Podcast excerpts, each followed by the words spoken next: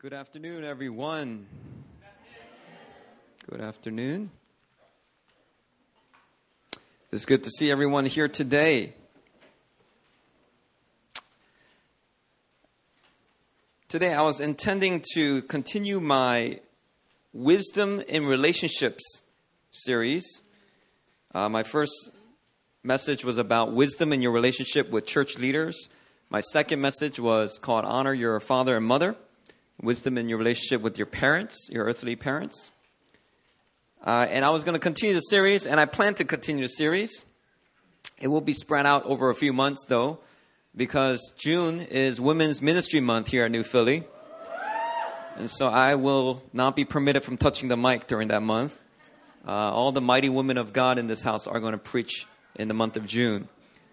Uh, but I had to put a, um, pause on the sermon series to preach this message, message today because there's an urgency to this message that I'm preaching today. So I'm going to preach a different message today, if, if that's okay with you. I am committed to follow up. Uh, I'm going to talk about wisdom in your relationship with the unbelievers, uh, like an evangelistic wisdom. Uh, I'm going to talk about wisdom in your relationship with uh, homosexuals and the homosexual issue that is not being properly or balanced uh, addressed in a balanced manner by church leaders. Uh, and I'm going to talk about wisdom in romance. Because let me tell you, there's a lot of foolishness, even here at our church, when it comes to romance. But uh, that's another matter altogether. Today, I'm going to uh, talk about a different message. Uh, I'm going to start right now. Earlier this year, as we got ready for our Sydney church plant, I sense the Lord highlighting Isaiah 43, 18, and 19 again.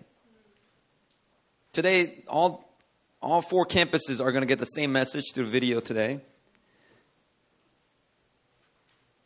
Isaiah 43, 18, and 19 is a passage that I preached on back in 2008 when I was just a prayer team leader. I wasn't even the pastor of this church yet. And through this message, God prophesied that He would do a new work through a new church that would emerge, eventually known as New Philadelphia. And Isaiah 43, 18 and 19 goes like this Remember not the former things, nor consider the things of old. Behold, I am doing a new thing. Everyone say, new thing. New thing. Now it springs forth. Do you not perceive it? I will make a way in the wilderness and rivers in the desert. And by the way, those who are watching by video, if I say repeat after me, I want you to repeat after me. And don't think I don't know if you aren't doing that or not, okay? Because I got ears everywhere.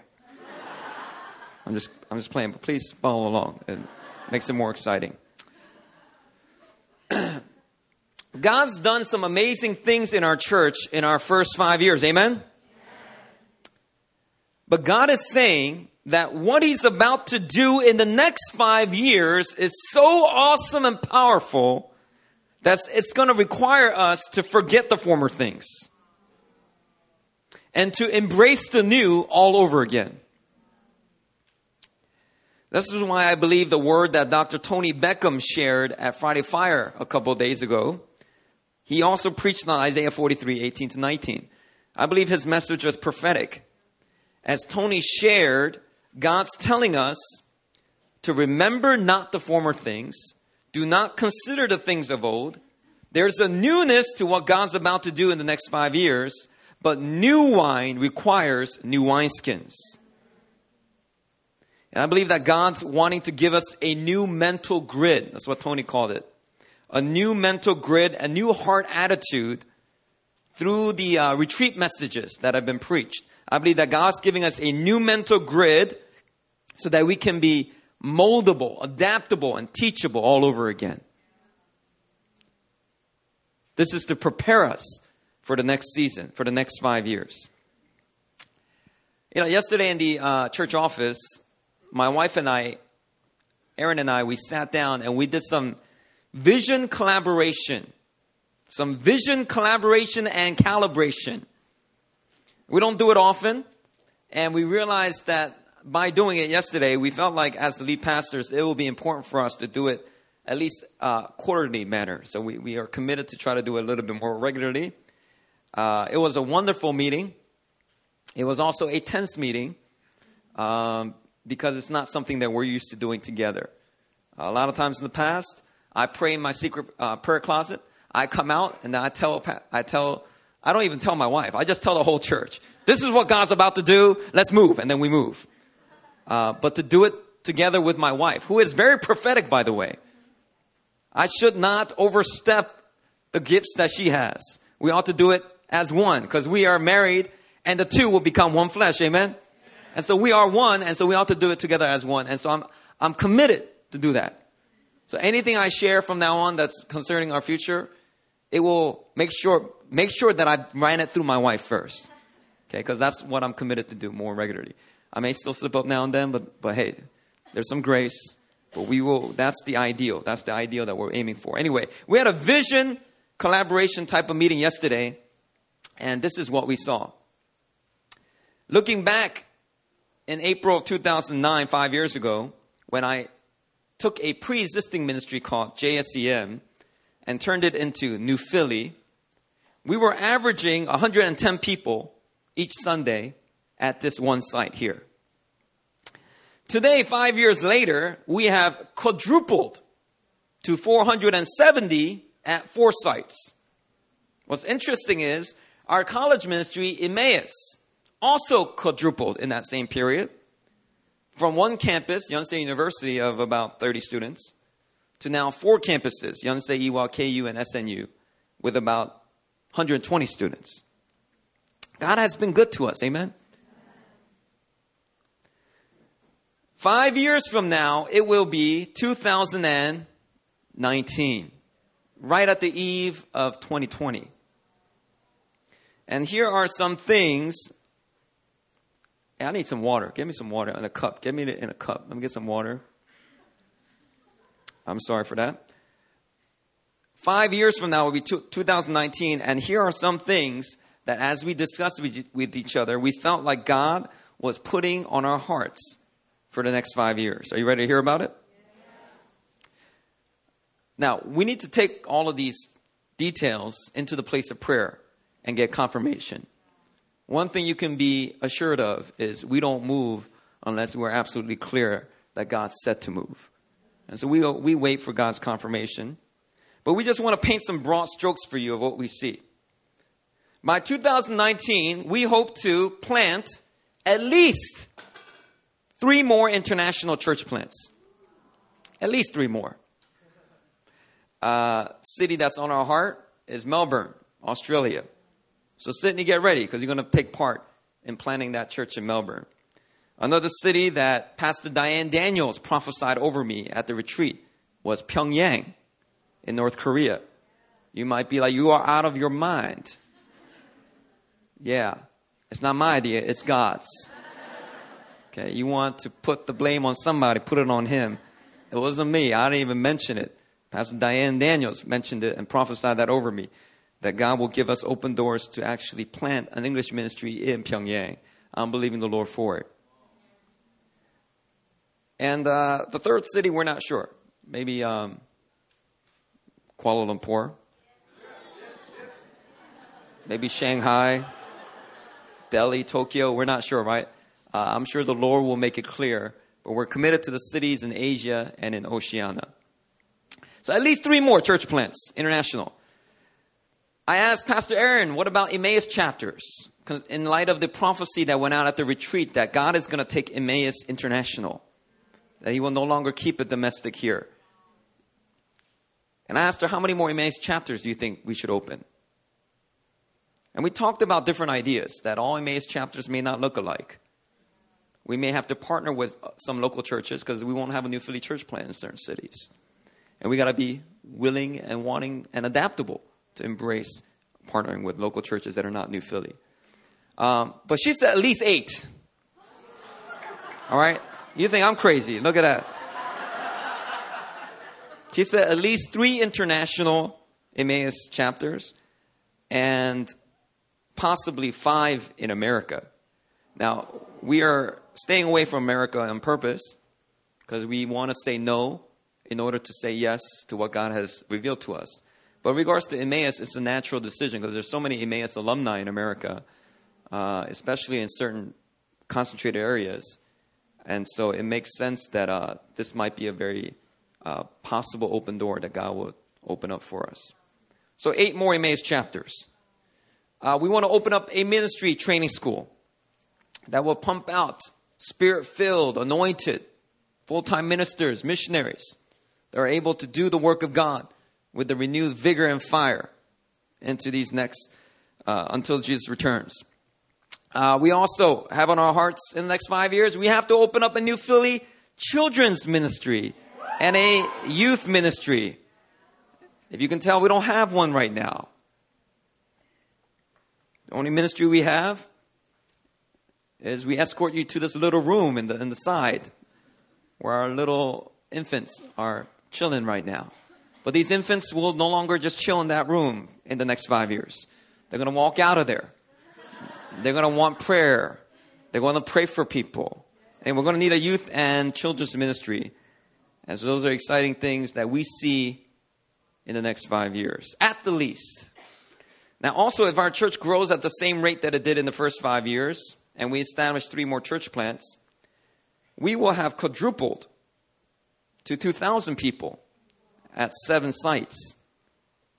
By God's grace, if He allows us to continue at the rate we have currently grown at, we will be at 2,000.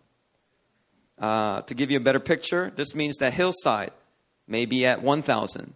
Itaewon will be at 500. Seaside will have to hit about 200 or more. Sydney, I think, will hit easily 4 to 500. Melbourne will be starting out maybe at 150, and so on. But there will be 2,000 people in our weekly attendance. This may seem like a large number to us because we're a fairly small, medium sized church, but it's not a large number to God. On the day of Pentecost, 3,000 people got saved, got baptized in water, and the church was continually added. Numbers were added as the apostles went out and did the ministry. This is exciting. Amen? Now, these things are not out of our personal ambition. I can assure you that. And it's not out of a production oriented mind. Aaron and I are hardly striving and performing to gain the approval and pleasure of God. We already know we have it. In Christ, God is fully pleased with us. We're not looking for the well pleased, we're simply looking for the well done. The well done will come as we obey the Lord's voice and faithfully carry out the plans that He has put on our hearts. As Dr. Kirby preached at the retreat, Christians need to stop worrying about the consequences of obeying God and start thinking about the consequences of not obeying God. Because disobedience is always more costly than obedience. You know, if the Lord has given to us one talent, we want to multiply that one talent for His glory. But as you know in the parable, God also gives other people five talents. Hey, God, that's not fair. He's got one, this guy's got five. Well, it gets worse. There's another guy that gets 10 talents.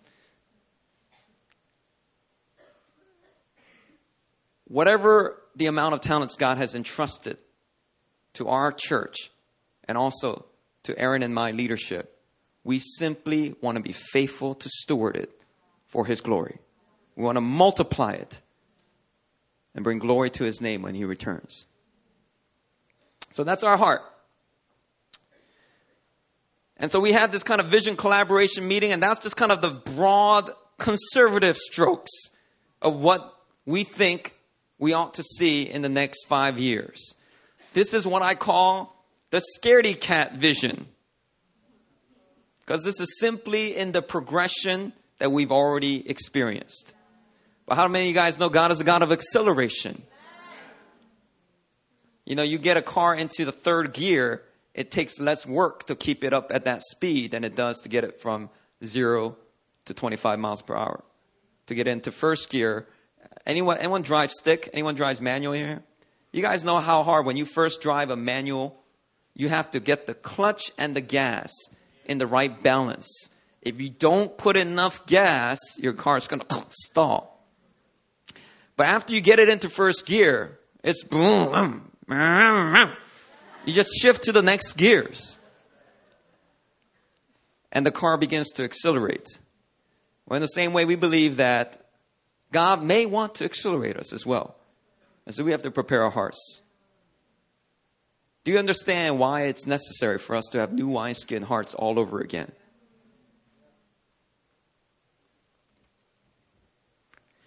Pastor Aaron just turned 30 last month. In the five days leading up to her 30th birthday, God woke her up in the morning to pray.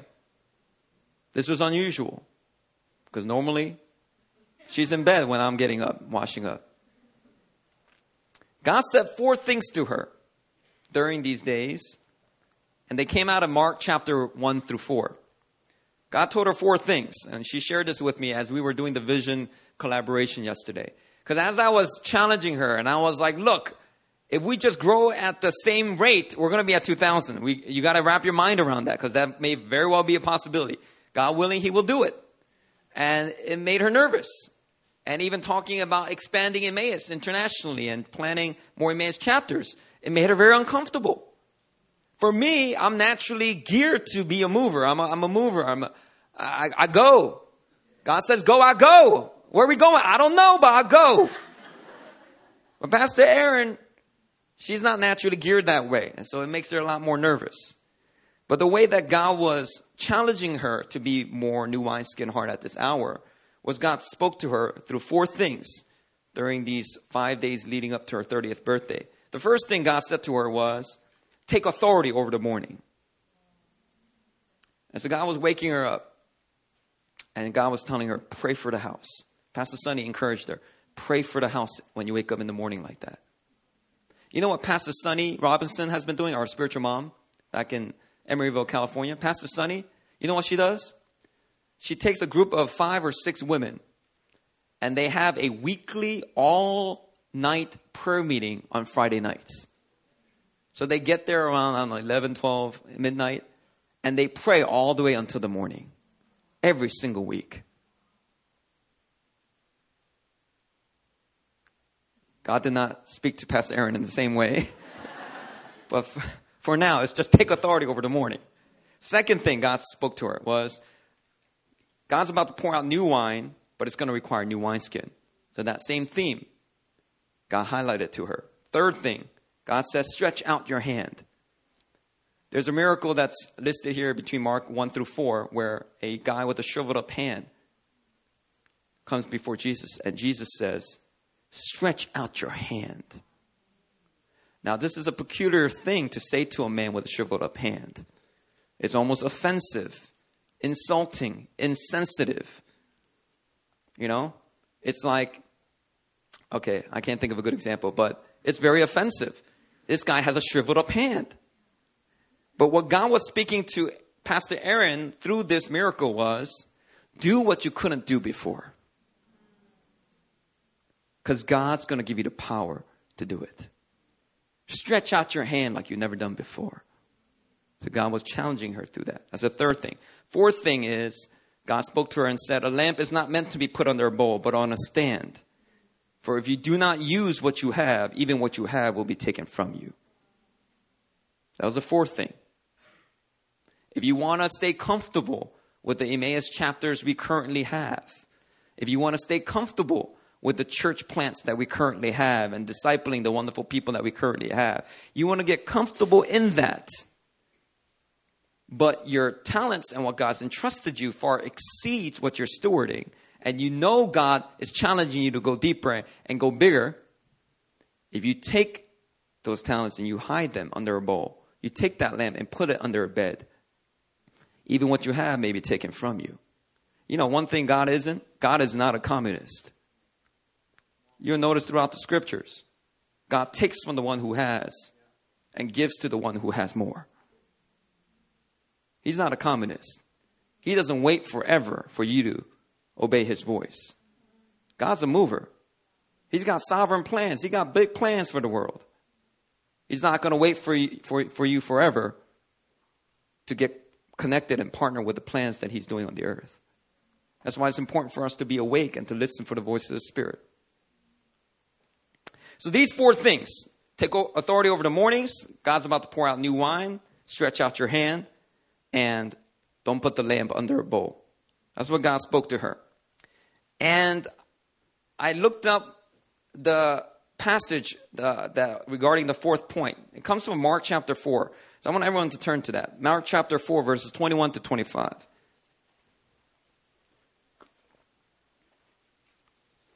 And I'm going to read in the ESV. Mark chapter 4, verses 21 to 25.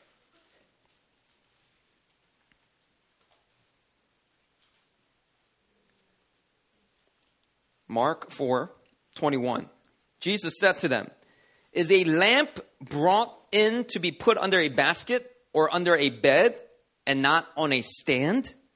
For nothing is hidden except to be made manifest, nor is anything secret except to come to light. If anyone has ears to hear, let him hear. And he said to them, Pay attention to what you hear, for with the measure you use, it will be measured to you, and still more will be added to you. For to the one who has, more will be given. But from the one who has not, even what he has will be taken away. This is a bit of a scary verse. God is patient, God is kind. But don't make the mistake that when God says move and you're at a certain place of maturity and you refuse to move, that God's going to wait for you forever. He may take what He has given you and He may entrust it to someone else. He may take even what you have and take it from you. For nothing is hidden except to be made manifest. You know, in a certain way, our ministry has been hidden for these first five years, and we are still very much hidden. But there's going to come a day where God's going to make things manifest. He's going to bring things out from the secret place and bring it into the light. But here's the thing, New Philly. Our church, we got to be at a deeper level of spirituality. We got to be at a higher level of maturity before we come out into the light before God makes manifest those things that are hidden. Let me tell you, you got to embrace and enjoy this hidden season. Because once things go public and once things are much more open, you won't be able to put it back to under the hidden place. The hidden place will be over. You know, King, King David, before he became a king, he was just a little shepherd boy. But it was in that shepherd boy hillside role in which David was raised up as a man after God's own heart. It was in that place he knew how to move in the power of the anointing of the Spirit and to kill even a lion and a bear when they came to attack the sheep. Embrace the hidden place because God is preparing you for what is to come. New Philly, God wants to take us into a new season for these next five years. But let me tell you something right now, it will not happen automatically. We have got to do our part. And let me tell you something, there's an enemy, Satan. He does not want us to catch what God's about to do. He does not want us to catch and be ready for what God's about to do. He, w- he would rather have us be asleep, struggling with the same old doubts from the last five years. But God's calling us to rise up. This past week, we had about 435 people gather for our churchwide retreat. My spiritual great grandfather, Dr. Kirby Clements, flew in all the way from Atlanta, Georgia to be our main speaker. It was his first time in Asia. In addition, my spiritual father, Pastor Benjamin, and also his spiritual father, Pastor Robert Daniels, and all of their wives, they all flew in and ministered powerfully at the retreat. Amen? I mean, they ministered powerfully, richly, deeply. And it was also a very special retreat for me because they did um, a little ordination ceremony for me.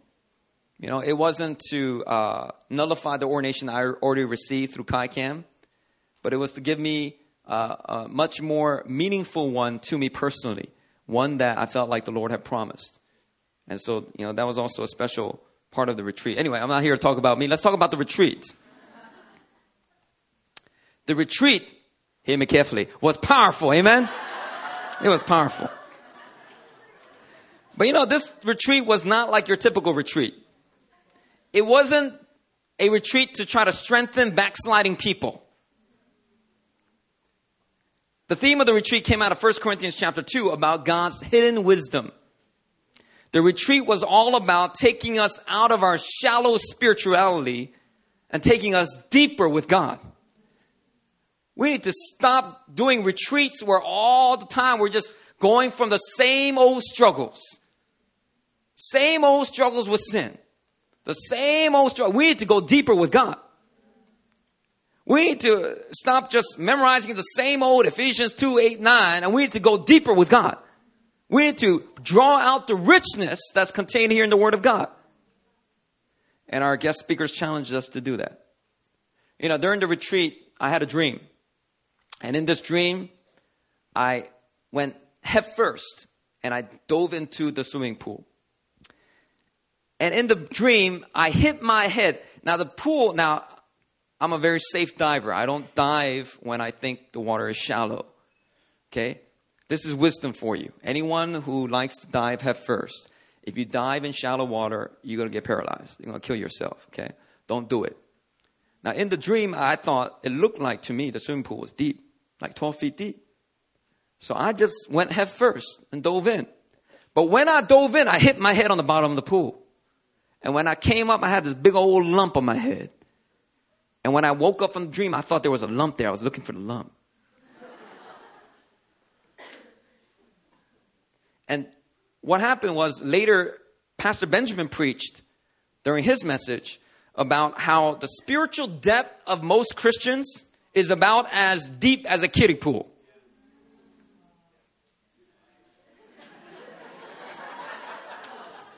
Man, when he said that, that reminded me of my dream.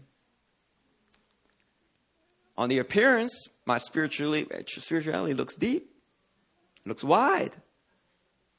But if you dive into it, you might find that it's quite shallow, actually. And I felt like the deep things of God, the hidden wisdom of God, is not to be possessed by a casual observer, but only by those who are devoted to God's presence, who learn how to get into a habit of meditating and stewarding His wisdom and revelation. You don't go, you don't become spiritually deep by treating the Bible like the way you treat your Facebook newsfeed. You know, the Facebook news feed is a little bit dangerous, and we need to exercise self control in how we use Facebook. Because if you keep using the Facebook news feed or Instagram feed or whatever other social media feed, you know, back in the day we had Xanga, this blogging system, okay? Xanga was very popular at one point when I was a college student. Everybody had it. But the entries were much longer. People used to actually write things that were of meaning. But then Facebook came along and decided, you know what?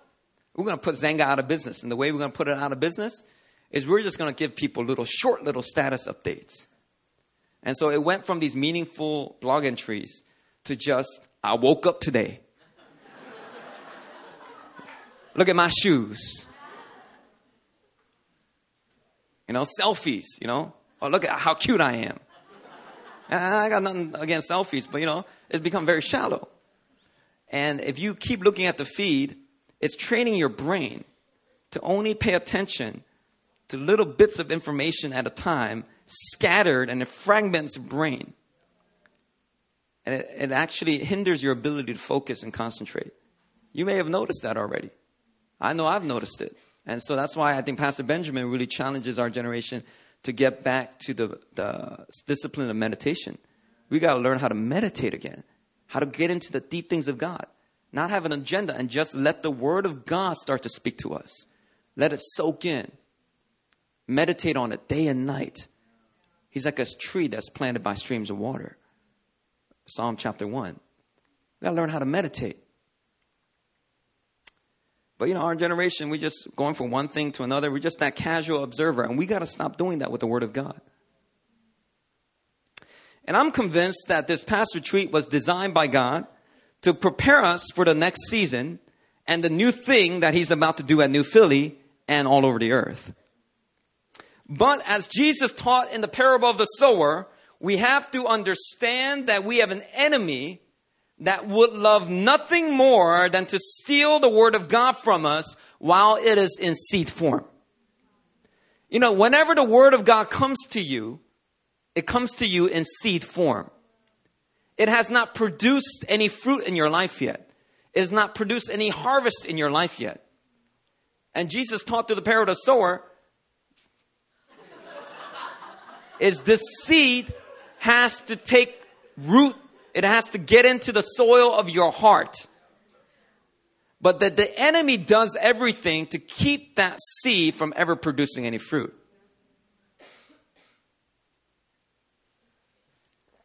And the way he does that is he comes and snatches up the seed, just like the birds of the air.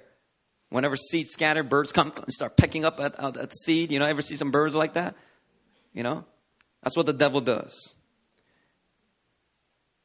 And we have been scattered a rich seed. Some of these seeds are tiny, but they have the DNA for huge growth, mustard tree growth.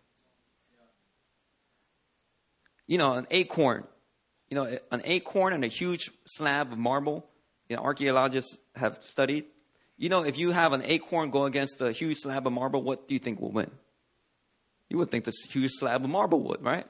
Well, there have been archaeological studies where little acorns were planted underneath like a big slab of marble. And eventually, when that acorn grew, it would split the marble in half. Don't underestimate the power of the seed. The Word of God, it comes in seed form. It may look not very impressive, but man, when these seeds grow, oh, it's powerful. It turns the world upside down. But Satan wants nothing more than to take away the Word of God from your heart while it is in seed form. You know, last few days, on Thursday, I got severe food poisoning symptoms.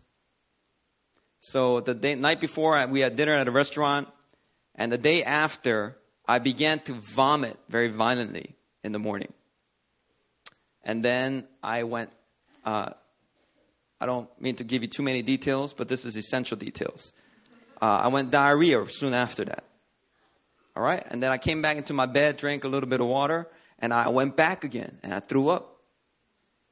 And then as I'm throwing up, I had to switch over and, and do diarrhea again.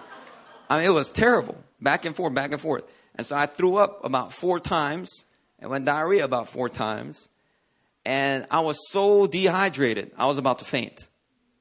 So fortunately, um, my wife was there and she walked me across the street to a doctor's. And then they had to put an IV in me to rehydrate me. And then they gave me some antibiotics and some medicine. And uh, I got a little bit, I got, I got rehydrated, which was, you know, very good. And then I'm slowly getting better. But even right now, you know, I'm praying that there will, there will be no accidents during this sermon because this morning was brutal as well. So pray for me. Pray for me. Well, this is on Thursday. Well, yesterday on Saturday, when, when I came home from the office with my wife and Dr. Tony Beckham, my wife, Pastor Erin, she started to get the same exact symptoms, identical. We didn't even eat the same thing. This is delayed by a couple days. And she got the same exact symptoms. Started to throw up, get chills, and then get hot, and then diarrhea, and then throw up, Except her case, she um, vomited about seven times during the night and went diarrhea about seven times during, seven, eight times during the night. It was like 10 times worse than mine. And so my heart is just breaking. And I'm just watching to see if she can recover. And around, uh, around 9.30, 10 p.m., I had to rush her to the ER. I mean, she literally was about to pass out from dehydration. And when it got to the ER, it wasn't pleasant. Uh, we went to a bigger hospital thinking that they'd treat us better. You know, I went to a dinky little doctor's office across the street, but unfortunately they were closed last night, so we couldn't go there. Went to this big old hospital with the ER. You think they treat us better, right? Nope. They made her wait for like a whole hour, and eventually when they saw her, they started drawing blood from her. Now, my wife at this time is passing out in and out of consciousness. I'm watching her, and I used to be a former lifeguard. So I, I know how to pick up dehydration symptoms. And if you don't treat dehydration quickly, people can die. Like when they pass out, they may not wake up again. People go into comas when they get dehydrated. So it's very, very like things are weighing, weighing in the balance. So in my broken Korean, I'm trying to tell them, 재미교포예요. 저, I'm, I'm a Korean American. 한국말 좀 서투래요. I don't speak Korean well. 이해해 주세요. Can you just understand where I'm coming from? Listen, my wife is dehydrated. Dehydration. Dehydration. 물 없어요. 빨리 도와주세요. I was just trying whatever to get the doctors and nurses to get some help. And these nurses, these nurses are going up to some kid with a little scratch on his forehead. You know, oh, what happened? And they're taking like 45 minutes to interview this little kid. There's not more to say. He fell off the couch and he scratched his head. What you need a 45 minute interview with a five year old for? Taking their own time. I'm like, my wife needs some immediate attention. Anyway, they're drawing blood, and then because she's dehydrated, they can't find a vein. And the guy's like forcing the blood out, you know? And Erin's like twitching. And so I just stepped in and I said, All right, we need to do the blood work later. We need an IV for her right now. And so the nurse was like, Okay, all right. Is that what you want? Yeah, that's what I want. kind of hospital is this? Anyway, she gets her IV, and even after she got her IV, she kept losing her consciousness. And so I kept trying to keep her awake because I, I didn't want to slip in a coma or something like that. So, I mean, it was like really serious last night. Uh, fortunately, after about an hour of the IV drip, she started to uh, come back and she didn't feel, she wasn't shivering. She was like super cold during that whole hour. It was a very difficult time. But during that time, I emailed our church active leaders and asked them to pray for us. And Pastor Sunny, she emailed uh, Erin and I as well. And at 10 10 p.m. last night, this is the email that I received from Pastor Sunny. Pastor Sunny said this I was praying all night last night, and I spent some time praying for New Philly. I heard the Lord say that the sickness you had was prophetic. God gave kingdom wisdom and revelation during the retreat. And the enemy is trying to put a virus or bacteria in the body so that the body will throw up all the wisdom revelation. I felt like God told me to tell you to activate your intercessors to pray against this scheme of the enemy and to pray for protection so that the body can hold on to the kingdom food that will nourish and strengthen the body. Then I came home and I saw on Facebook that Erin had the same sickness. This is beyond physical sickness, but spiritual. What God gave to New Philly during this retreat is powerful and is needed for the next journey. You must hold on and digest it. You cannot allow any virus to enter into the body and throw it up. We are praying for you and New Philly, Pastor Sunny. when I saw that, I was just thinking, man, this is pretty bizarre. You know, how does this happen right after the retreat, almost back to back? We didn't even eat the same thing, same symptoms. And I just felt like, for me, when I got attacked, Satan was attacking the leadership. Because I, you know, I represent the head of the household. You know, I represent the lead pastor role. And I felt like when Erin got attacked, although she's also the lead pastor, you know, oftentimes the church is seen as the bride of Christ. I felt like when Erin got attacked, and she got attacked 10 times more, 10 times more severely, I felt like that Satan was attacking the body of Christ, the church here. But Satan is attacking both the leadership and their entire body. And is trying to get us to vomit out or diarrhea out all of the wisdom and revelation that we receive at the retreat so that we will be weak and dehydrated, unable to enter into the next season. That's how I interpreted what's been happening. You know, do you know what vomit and diarrhea really is? What is it essentially? It's, it's unprocessed food, food that has not been properly processed. You know, diarrhea may have gone through your intestines, but doesn't mean that all the nutrients from that food has been uh, taken out of it. When you vomit it out, there's also unprocessed food. It smells, it smells really bad. And just as natural food must be chewed on Number one, church, we got to chew on the Word of God. If you don't chew on food, on natural food, you're going to choke and you may gag and vomit. But it's the same with the spiritual food. You know, milk is for babies, but Apostle Paul said solid food is for the mature. What we got at the retreat may have given you a little bit of indigestion because it's solid food. This is meat. This is steak. Like medium rare steak. You better chew on this thing before you swallow it. And just as natural food must be chewed on, we must also chew on the messages that we receive, the prophecies that we have heard. We have got to chew on it again. And I think that means to go back and listen to it again. Take an outline of these types of messages and outline the things that God's highlighting for you. Write down and transcribe the prophecies you may have received during the retreat through a guest speaker, through a small group leader, through even a friend. But one thing don't do is don't choke. Nobody likes somebody that chokes. Amen? In sports, nobody likes a person that chokes, right?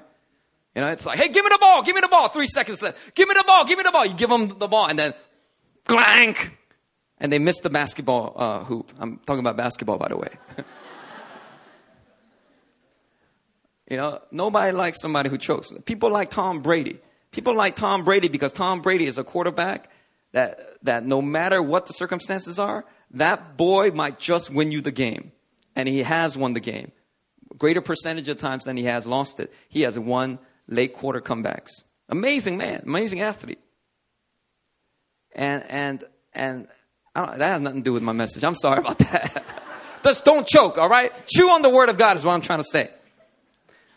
And then after you chew on the word, what's interesting is in the natural, natural food that's been chewed on, it needs to go in through your digestive system.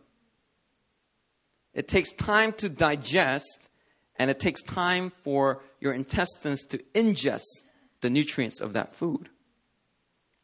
Well, in the same way, spiritual food that has been chewed on, it needs time to digest.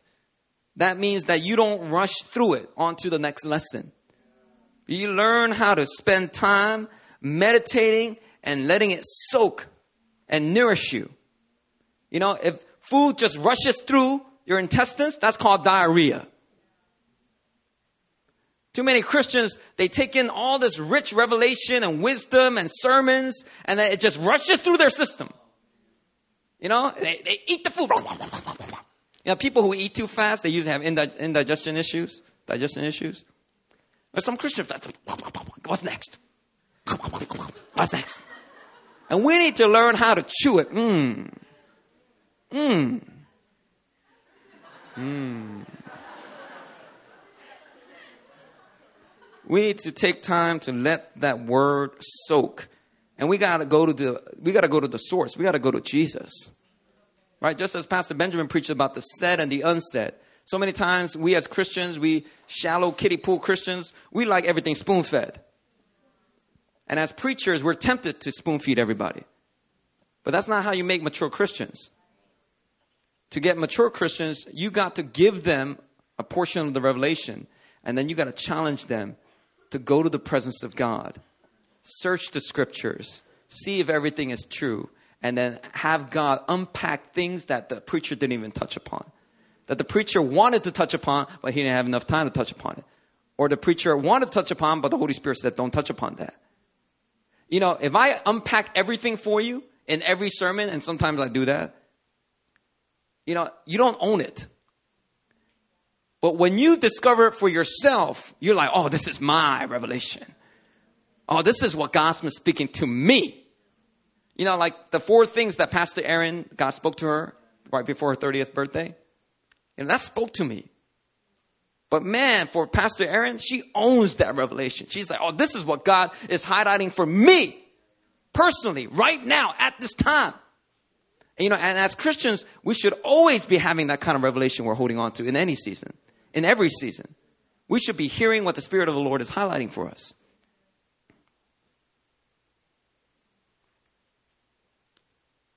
If you don't take time to meditate and digest the word, we can have the word pass through our system, but it comes out as diarrhea. no nourishment or growth can come from chronic diarrhea. You have to understand that there's nothing wrong with the food. The Word of God, there's not, this is nutritious. This is nutritious. The problem is often with the body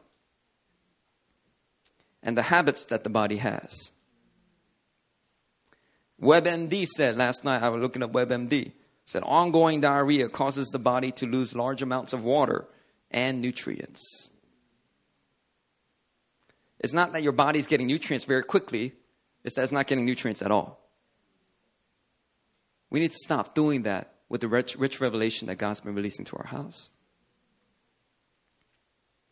Satan tries to get us to throw away everything rather than grow in our discernment. You know, uh, when a person gets food poisoning by eating contaminated lettuce, the answer is not to stop eating lettuce. The answer is not to stop eating vegetables. That's ludicrous. Why? Because lettuce and vegetables are nourishing. It wasn't the lettuce that caused the food poisoning. It was the virus or the bacteria, the E. coli that was growing on that lettuce that people should have washed. Some knucklehead didn't wash their hands before they handled that lettuce they gave me. And in the same way, Satan sometimes, when there's a powerful move of God at a church or at a retreat, he will also plant his bacteria, his virus, to try to misalign that movement. Or he'll put in doubts. He'll put in his own little seeds and his little, his little gold dust of doubt. You know? His little gold dust of doubt. when, wherever powerful revelation is released, Satan is also going to plant his little bacteria and virus to try to get us to vomit it out, to get us to reject it altogether. You know, one of the temptations I have is to never go back to Pizzeria Uno. Why? Because that's the last meal I had before I got food poisoning. And for Pastor Erin, it's going to be to never go back to Bennigan because that's what she had the last meal before she got sick. But the answer is not to avoid Pizzeria Uno. The answer is to go to the bathroom, make sure the employees are washing their hands every time they go back to work. You know, in America, there are little signs that are posted in the restrooms. Employees must always wash your hands. In Korea, they're uh, starting to become more commonplace to see those signs as well. You know? That's a little tangent I was actually going to go on, but I'm not going to go on that. I'll give that to you later. Okay, there's actually a message in that washing your hands. I'm going to let y'all figure out the unsaid, okay? There's a powerful revelation in that. Right? When, when powerful revelation is coming from a man of God, right? And it's coming from clean hands, oh, come on. All right, I'm going to leave it at that. All right, anyway. Let's not take for granted the rich revelation that we receive at the retreat. Because if we take it for granted, and we are found asleep and not stewarding and going deeper with God regarding these things, even what we have may be taken from us. Isn't that a scary thought?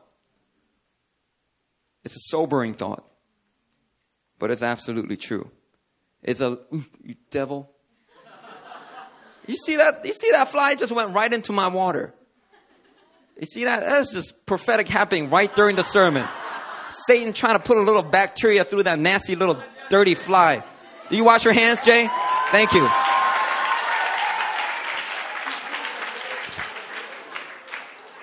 There's a lot of unsaid going on right now here. Figure that out.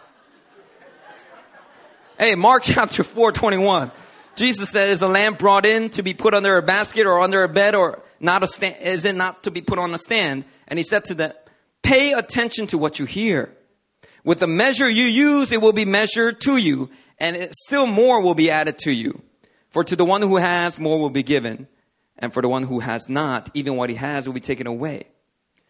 We must meditate on the wisdom and words of God that he imparted to us through the retreat. We got to also go to the source of all wisdom, Jesus Christ. And we got to discern spiritual truths by the filling of the Holy Spirit. We got to get that unsaid in the secret place.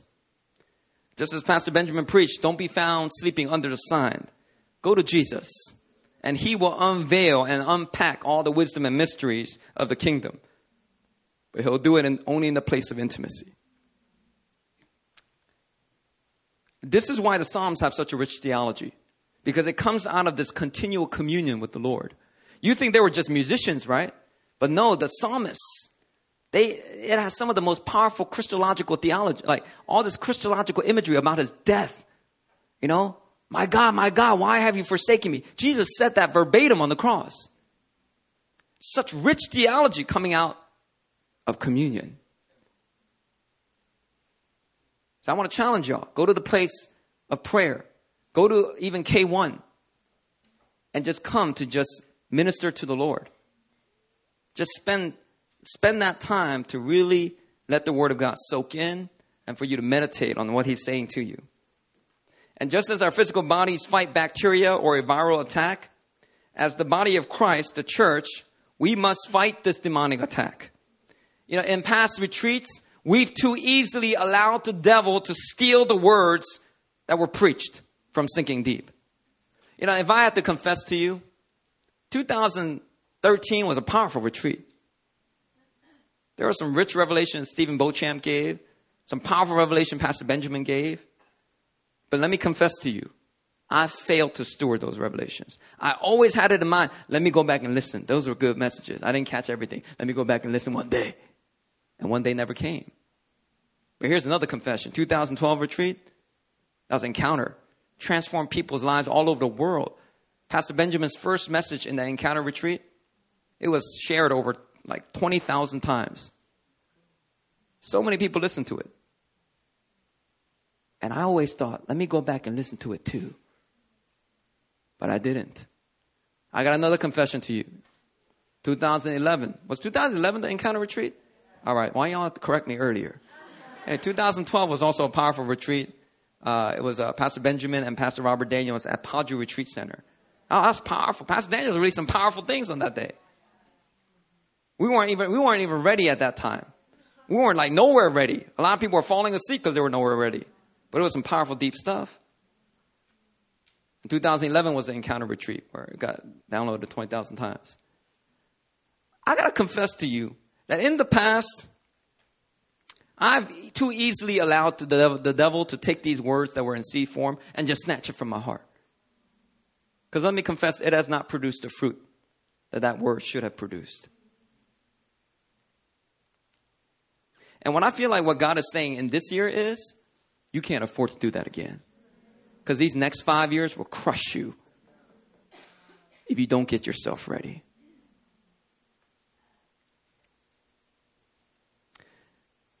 We got to stop vomiting and stop, number three, out the rich revelation of God. If you don't know what number three is, talk to somebody. They'll give you the unsaid.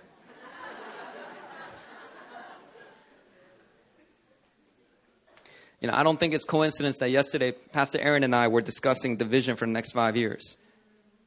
I think Satan, he saw that exciting discussion going on, and he wanted nothing more than to stop it. And the one way that he's trying to stop it you see, our physical bodies are manifesting the warfare that's happening in your minds right now.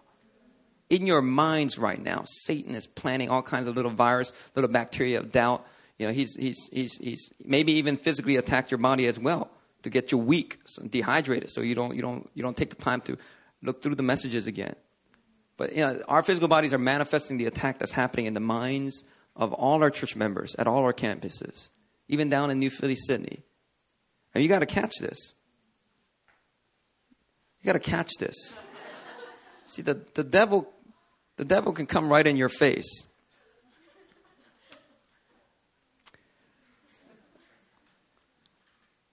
There was a little fly on the cup, by the way.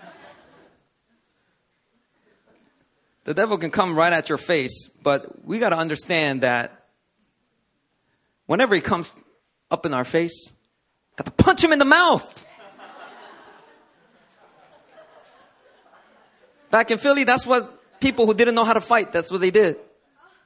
They sucker punch you. and you pop them right in the mouth, the game's over. They're not going to fight back. That's what God do to the devil. He comes right up to your face, all these doubts and all this, you just punch them in the mouth. You go to the place of prayer, you go to the place of meditation, and meditate on the words of God that you receive at this retreat, because it's going to prepare us for the new thing that God's about to do. Okay, this is what I'm going to do right now. I'm going to get somebody on the keyboard. I'm going to make two challenges right now at all the church campuses. So stay with me, video broadcast. I'll tell you when to cut it. First challenge is I need intercessors to rise up and pray. Because right now we're getting attacked. And the weapons of our warfare are not carnal, they're not natural. They're mighty through God for pulling down strongholds. Though we walk in the flesh, we do not wage war according to the flesh. For the weapons of our warfare are not carnal, but they're mighty through God for pulling down strongholds. Our fight is not against the flesh and blood. Our fight is not against, you know, physical vomiting and diarrhea. Our fight is against the devil. But the Bible says, submit to God, resist the devil, and he will flee from you. But a lot of Christians, we, we skip submitting to God. We just resist the devil, resist the devil, resist the devil, and we wonder why the devil's not fleeing from us. And at the retreat, the guest speakers, they talked about how it's very important that we submit to God. If there's areas of our lives that we've been hiding from God, that we've been keeping from God, we got to come to Him with a fresh surrender and submission. We got to come to Him with a willing heart. Submit to God, resist the devil, and He will flee from you. The first challenge goes out to the intercessors. The intercessors of the church are like white blood cells. The white blood cells identify the bacteria and the viruses, and they go out there and they kill those viruses and, and, and bacteria. We need prophetic intercessors that know how to pray with precision. But we need committed intercessors. Because Satan is attacking our church a, a particular way at this hour. Because he's trying to stop our movement from going into the next five years. But with the intercessors rising up, I believe that no weapon formed against us shall prosper. Christ will lead us into triumphal victory. So the first challenge is going to go out for intercessors to rise up and commit.